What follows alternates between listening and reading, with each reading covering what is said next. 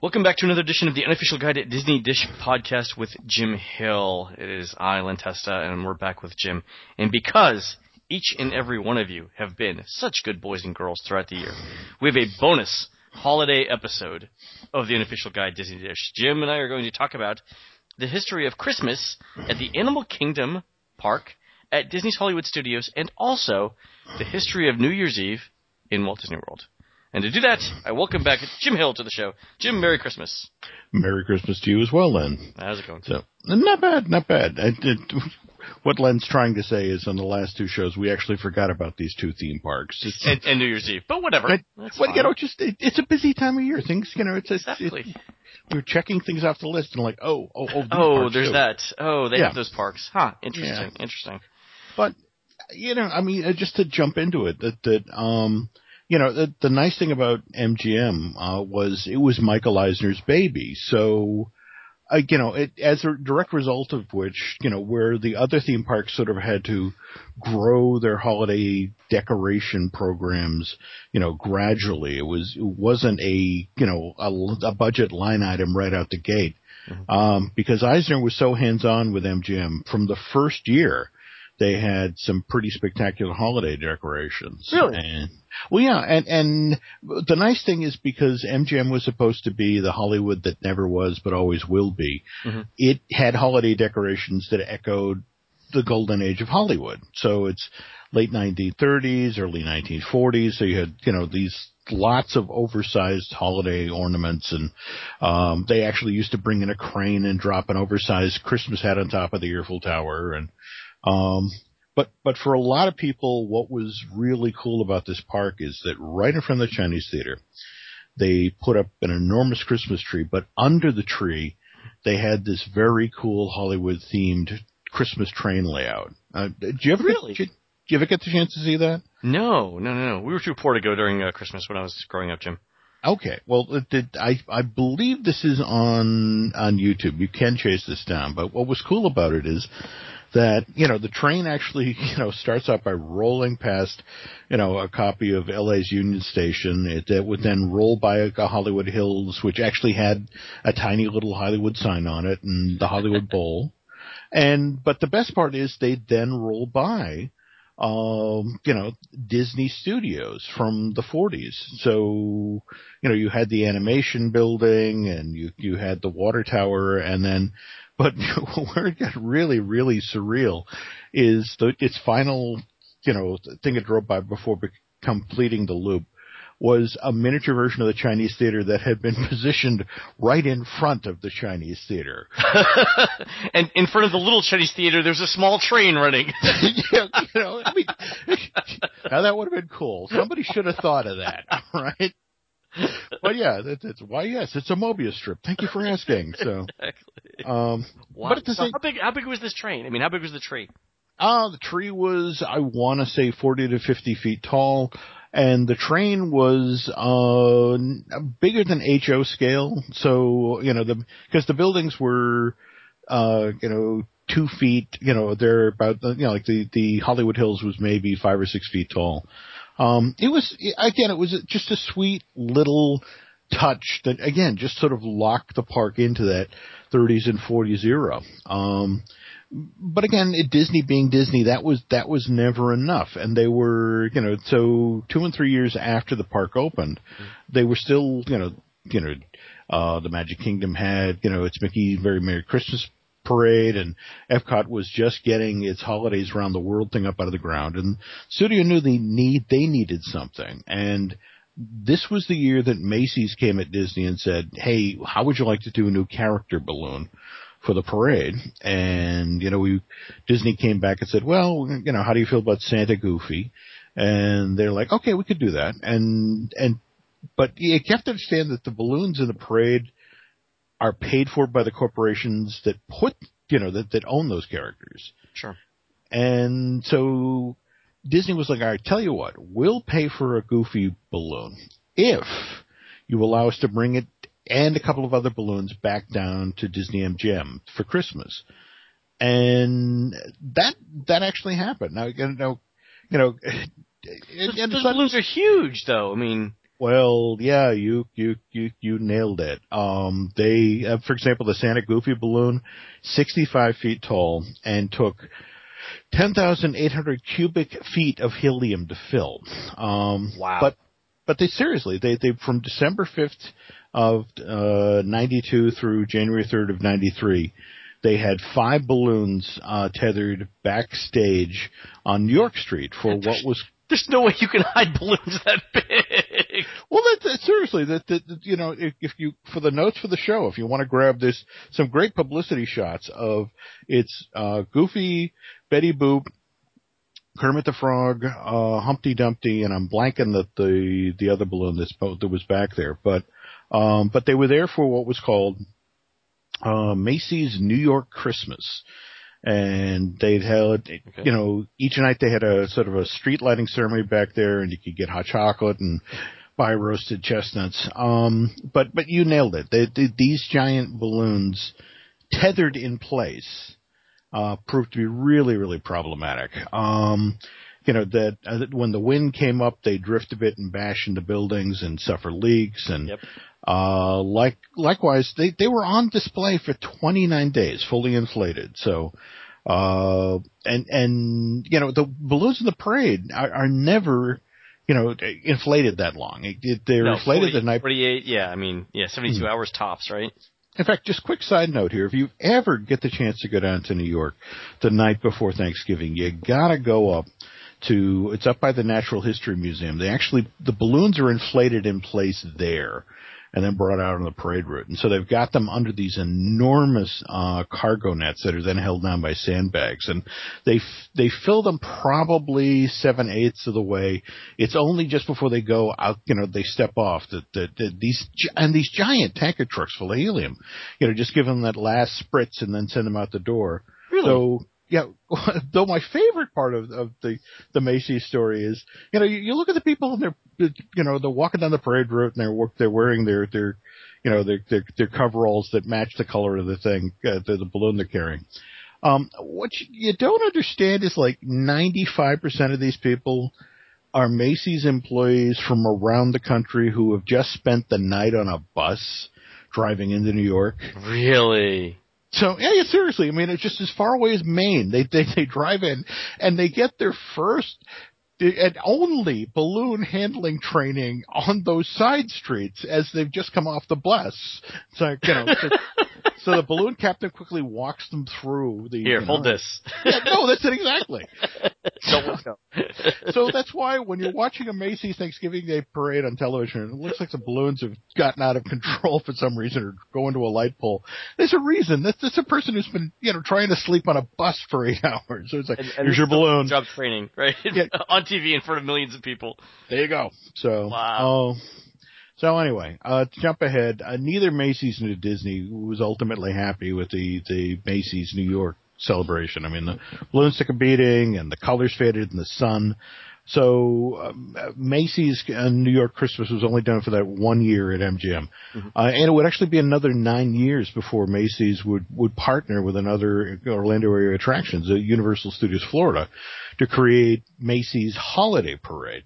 Um, it's worth noting that Universal had learned from Disney's mistakes. They they never brought the full size character balloons down. With the balloons that actually parade, appear in the, the parade at, at Universal Studios of Florida, um, they're the smaller size. What what um, what Macy's calls their recreation balloons. That they they're balloons that uh, recreate memorable characters from the parade from the 30s and the 40s. Okay. Uh, and you know that they're and again because they didn't do the giant Bullwinkle balloons back then, you know, 100 feet long and you know so tall, uh, they're a better fit for the scale of the theme park. And and also learning from Disney's mistake, these balloons once they are they finish marching around the park, uh, they just you know they take them backstage. Uh, they're tethered inside of a sound stage. So, you know, no wind can knock them around and the sun can't fade the colors. So, um, anyway, back to Disney. Um, as an experiment, the Macy's balloon thing on New York Street. Uh, and again, just to, to double back here, let's remember that area was never designed for pedestrian traffic. Mhm. Uh, the original plan that you were only going to experience this part of the park from the tram. You're supposed to, you know, zoom past those facades and take pictures on the fly and not be able to walk up close to them. But, but Disney now knew that, okay, a holiday event would fit back there, but what sort of event? Um, anyway, it's now June of 95. The guys at MGM are still racking their brains, you know, trying to come up with their, their own candlelight procession. And Bruce Lavelle, you know, comes into work that morning. Did, did you see last night on CNN? You know, the, the, the Arkansas, you know, Superior Court just, or Supreme Court just told this guy in Little Rock he can't put up his Christmas lights display. And, and it was one of these things where, you know, so the guys go and they turn on CNN and they watch footage of Jennings Bryan, uh, Osborne's house. And it's like, oh, right? And so, you know, Bruce, Dear Mr. Osborne. absolutely, absolutely. So, but the, but the weird thing of it is, is that you know Jennings is getting a lot of mail and a lot of inquiries at at this point. So it's just sort of like he initially gets this call from from uh, from Disney, and he just can't understand what it's about. It's like you want me to come down to Orlando and and decorate a street. And uh, tell you what, put it in writing. And it's like, all right, so the, you know, uh, Bruce goes back to his office, writes up a letter, sends it to Jennings, and then goes on vacation for two weeks. And he comes back and there's this giant box on his desk that's filled with candy canes and photos and and it turns out Jennings uh, is this huge Disney fan and when he figured out that look you want me to come into the parks and decorate? Oh I'm there. I'm there. I got to do this. You know you, you have to come to my house and so you have to come to my house. well, that, that was when Disney learned how this difficult this was going to be, because you know Jennings again. This, this had you know this has been going on for a couple of years at this point. That you know again, that, you know understand that that uh, over the nine years that, that Jennings had been doing this to entertain his daughter Breezy, this had grown from a thousand red lights to, you know, you know, millions. Oh, I mean, you're talking 70 foot tall Christmas trees, a hundred angels with flapping wings. Um, just and, for his daughter. Just for his daughter. But, but in order to try to keep the peace in the neighborhood, Jennings, who was independently wealthy had purchased the houses of the two neighbors on either side of him who had been bitching and moaning the most about the lights initially. Sure. And so when Disney shows up, Jennings has basically turned these houses to either side of him, plus putting storage sheds out back, into where he kept his lights. And, and so the Disney guys are walking around looking and these are all lights that you could basically go down to Walgreen and buy, but he has millions of them.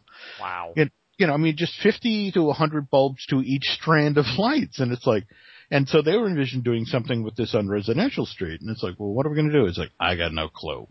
Um, but next thing you know, the, you know, the, the Mayflower van show up. They fill four full-size Mayflower, uh, trucking vans with the lights and zoom them down to, um, to, to Orlando. They get there November 4th. Now you have to understand this event is supposed to open on the 24th.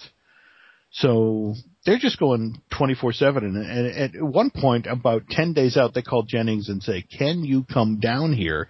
Cause we can't figure out how some of this stuff works. and it's like, well no, but I can send down some of my guys who, who help me do it every year. Some of my guys. Some of my guys, some of the local guys who just, you know, and the, they come down and they get it all set up. Um, and it opens and it, it's, it's a huge success right out of the gate. Um, and, and more to the point, Disney loves it because Jennings doesn't want any money. Ha ha! right? What Jennings wants, because he's such a big Disney fan, is like, look, what I want is you comp me and my family hotel rooms, you know, and, you know, just comp our stay. We want to come down and enjoy the light. So every year from December 24th through January 3rd, Disney would put Jennings and his family, and it's a pretty big family, just to be fair here, up at the Grand Flo. And, you know, they'd come out and turn on the lights and, um, and, and, you know, it's, it's, and, and the weird thing is that of course, because this is all basically, you know, store bought stuff, Disney ha- kept having to replace things because they would, you know, they'd break over the years. So now there's very little of what originally, you know, Jennings bought and created there. But it's, Sure. at the same time they've, and they've also moved it from Residential Street to the, the New York uh, area starting in '95. Um, so, you know, it just, but at the same time, it's been such so successful, and um, here's the problem though. Again, it was a it was a ten year deal, and again, Jennings didn't want money, which Disney loved. Um, if, but if you can work the math, Len, you know, that from, you know, from when this opened in, in 95 to, you know, to now, we're, we're coming up on the 10 year renewal. Oh. And, you know, the, the, the family now, Jennings passed away in, in 2011 and, um, the surviving family's members do want to renew the deal, but this time around they, they want a licensing fee. And really, yeah, and that's that's going to be a challenge. Um, and well, all right, just to take a step back now. Are you aware of the show that ABC? This it's a new reality series that began running about. Uh, we're recording this just a couple days before Christmas now. This this they began running on ABC probably a week, two weeks ago. Uh, it's called The Great Christmas Light Fight. No They're, it's it's worth checking out. In fact, it is uh, the final episodes are actually airing this evening. We're recording on uh, the 23rd of December, but what they basically do, the concept of the show is they go to four different people around the country who have amazing Christmas lights, and then they, oh, you know, they, they show off their lights, and then it's determined who wins. Um, Disney as part of the show is already soliciting for the 2014 season. You know, if you have a great Christmas lights, you know, display, contact us. Sure. What, you know, the belief is within the company is that Disney is now looking for the next Jennings, uh, you know, Osborne, uh, you know, looking for that next display with the notion that why pay somebody to oh, license? Yeah, yeah, yeah when you could take this entire area. I mean, and again, you've got Sylvania on board as your, you know, your sponsor, and you just now dedicate it to the Great Christmas Light Fight. Oh yeah, you, and, just, have, you just have like you know four families come in and just uh, oh, and then you get variety. There you go. And they would do. Oh, that's interesting. Yeah, so so keep an eye on that. You know, so they would do it. They do it in the same uh, uh, Streets of America area. That's that's the belief. Um, you know that again, this is you know, you know, right now this is just an idea that's bubbling up within the company. That though you know it, it's it's hard not to connect the dots, understanding that the negotiation is going on with the Osborne family. Um, but yeah, it, it, it, it again, if you've got time tonight, turn it on. It's, or folks, go to YouTube and check it out because th- this redefines over the top. Some of these displays are just amazing. And you could see how just for the publicity and, you know, just for the, you know, again, the free synergistic television coverage of, you know, come on down to Florida and decorate our New York street. You know, you, you could see them jumping on this idea. Um, wow, that's awesome. But again, you know, and I know it'll upset some people that the the Osborne lights are, you know, are going away. But look, things change, Len. The only thing you can count on in life is change. And you know, for example, when when uh, the Hundred Years of Magic promotion kicked in in uh, you know October of 2001, uh, with that you know, and with that 120 foot tall Sorcerer Mickey hat in front mm-hmm. of the mm-hmm. Chinese theater that meant that the studio had to find a different place to put its Christmas tree. And um, which, uh, interestingly enough, they borrowed a page from what they do at Animal Kingdom, which is that the Christmas tree is now located outside of the theme park, uh, by the entrance of the park. And now, you know, at the, at the, um, the Animal Kingdom, that's deliberately done for much the same reason that, you know, remember how you couldn't get a straw, you know, for the longest time in that theme park? Yeah, because, you know, yeah. This, this is all about protecting the animals. They don't want, you know, a, a colorful light display or, or, you know, a, you know, elaborate decoration, you know, something that, that was eye catching in the park that the animals would then you know the birds eat, yeah. eat and die, and you know there's just two turtle doves laying there in the ground dead next to the the, the three French hens. It's like we shouldn't have put this here. um, so, um, but you know, again, that's one of the reasons why you know the holidays in that park aren't quite as celebrated uh, as, as loudly or as crazily as, as the other parks. That that you know, for example, why their holiday parade, you know, the the the the Jingle Jungle is actually just an overlay, you know, of the parade that was launched uh, in 2001 again for 100 Years of Magic, the the, the Mickey's Jamming Jungle. And even then, it took them three years before they felt they had done enough research on, you know, animal safe materials before they felt, you know, confident about putting that out in the parks. Um, and that's a relatively low scale. I mean, uh, uh, uh, small scale thing, right? I mean, that's not. Oh no, absolutely. But but again, it, that's that's always been the problem with that park. It was always built. Was you know, Rohde deliberately built it so it couldn't have a parade. and and still, yeah, you know, it, well, you know, it's like, get me a Pargo. I'm going to drive it through here. Um, but at the same time, I, I, look, you know, the, the Disney fans already knew about, you know, the, the, the change out of the, you know, that, that how and Jungle was going to change, you know, to Jingle Jungle in 2004 because of course in, you know, on Christmas Day 2003, they had been sitting at home in front of their televisions watching the Walt Disney World Very Merry Christmas Parade, you know, which, um, actually started out life as a, a syndicated television special, uh, with Joan Lunden and Mike Douglas as the hosts.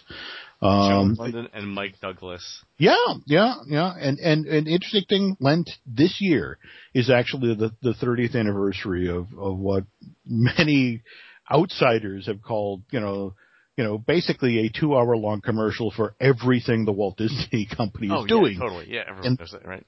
In the coming years. But, uh, it turns out it wasn't their first real attempt at a Christmas special. Now I know we've talked previously in the earlier editions about, uh, you know, the, the episodes of the Disney, uh, you know, the, the, the Wonderful World of Color and Wonderful World of Disney that, that actually did you know, mention the holidays in the park. But the first standalone holiday special was actually uh, it was called Christmas at Disneyland. It, it aired in December of '76, and what's really kind of cool about this was that they they wanted to do ice skating at Disneyland. Sure, why not? So so what they did is they took these two foot square tiles of plastic and laid them down and, and on Main Street, USA, from uh, the Market House all the way up to Town Square, and then they sprayed them with silicone to make them suitable for skating, and um, and and then laid out. You know, they they they sprayed the buildings with the same foam you use for you know when a plane is about to crash.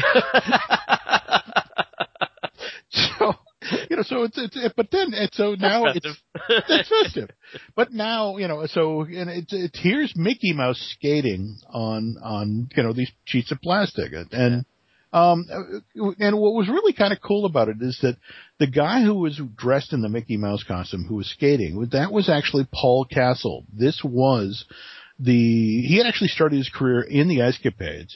He was, and, and in fact, if you've ever seen that, that awful footage, or those awful costumes the opening day of Disneyland, the ones they borrowed from the Ice Capades. Yeah, yeah. You know, that those are the ones that Paul used to skate in. There's the ones with the they're they're so they're really top heavy and they've got uh, essentially uh uh lycra legs like mm-hmm. stick stick for your stick people. Oh legs. yeah, yeah. But but this is the thing, Paul. But Paul was was was one of these guys who was uh, you know an athlete who was but perfectly proportioned. He was just four feet uh, feet tall and when Walt saw him, you know, and when they put him in the Mickey Mouse costume, it's like, that's the guy. And Walt actually hired him away from, uh, into the Ice Capade so he really? would be, be Disneyland's Mickey Mouse. And he was, that's what they referred to him. He was the main mouse. If you, you, whenever you see a picture of Walt with Mickey, that's Paul in the outfit because it, the Paul was short enough to, you know, that that was the height that, that Walt believed the character should be. Um, but I, uh, to bring this kind of full circle here, that, that because of Paul's height, he often got asked to do some very strange things. And one of them was in, this was about a year or two after they'd opened, um, the, uh, the Matterhorn. And Disneyland decided they're going to do their first ever really big, uh, New Year's Eve party and somebody, and again, and now I want to be careful here to credit this this story to Tim O'Day, the, the, a good friend and a, a, great publicist for the Disney company on, and, and he actually, he has, I mean, he's shown footage of this. Len, this is, I, I swear to God, this actually happened.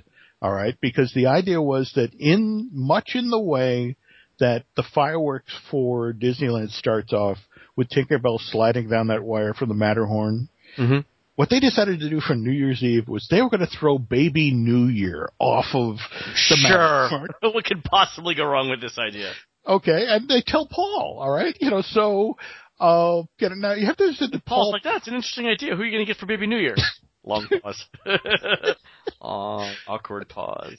Now you have to understand, Paul was in his previous life before he began skating was a sailor and and swore like a sailor. And so- oh, All right, so the they, you know, it's like like, look, we're going to give you a lot of money to do this, and and so he's, you know, so initially he says yes. So now it's New Year's Eve. I want to say sixty two. Uh, and, you know, he climbs up the steps to the top of the Matterhorn and, you know, he's dressed as a baby New Year. what He's got this? the- this is 62, okay? They had just, just started doing Tinkerbell. So Walt's still alive. Walt's still alive, Oh, alright? All right. Okay. All right. So, you know, and, and again, it, it, it, um, I think they actually showed this footage at a, a, a D23 animation event at one point. But basically, you know, picture it, you know, 1963 and it's, it's at night and it's dark, but people are festive and they've got, you know, uh, you know, a trumpeters on top of the, uh, you know, the castle getting ready for the moment. Meanwhile, the top of the, the Matterhorn, Paul has actually now looked out over the edge of the, the edge of the wire he's Oh, supposed this, to be This is the this is the test. This, and it's like, no, this is the actual night. You know, he's, he hasn't Yeah, that's what I'm saying. This is again on the job training. Yeah.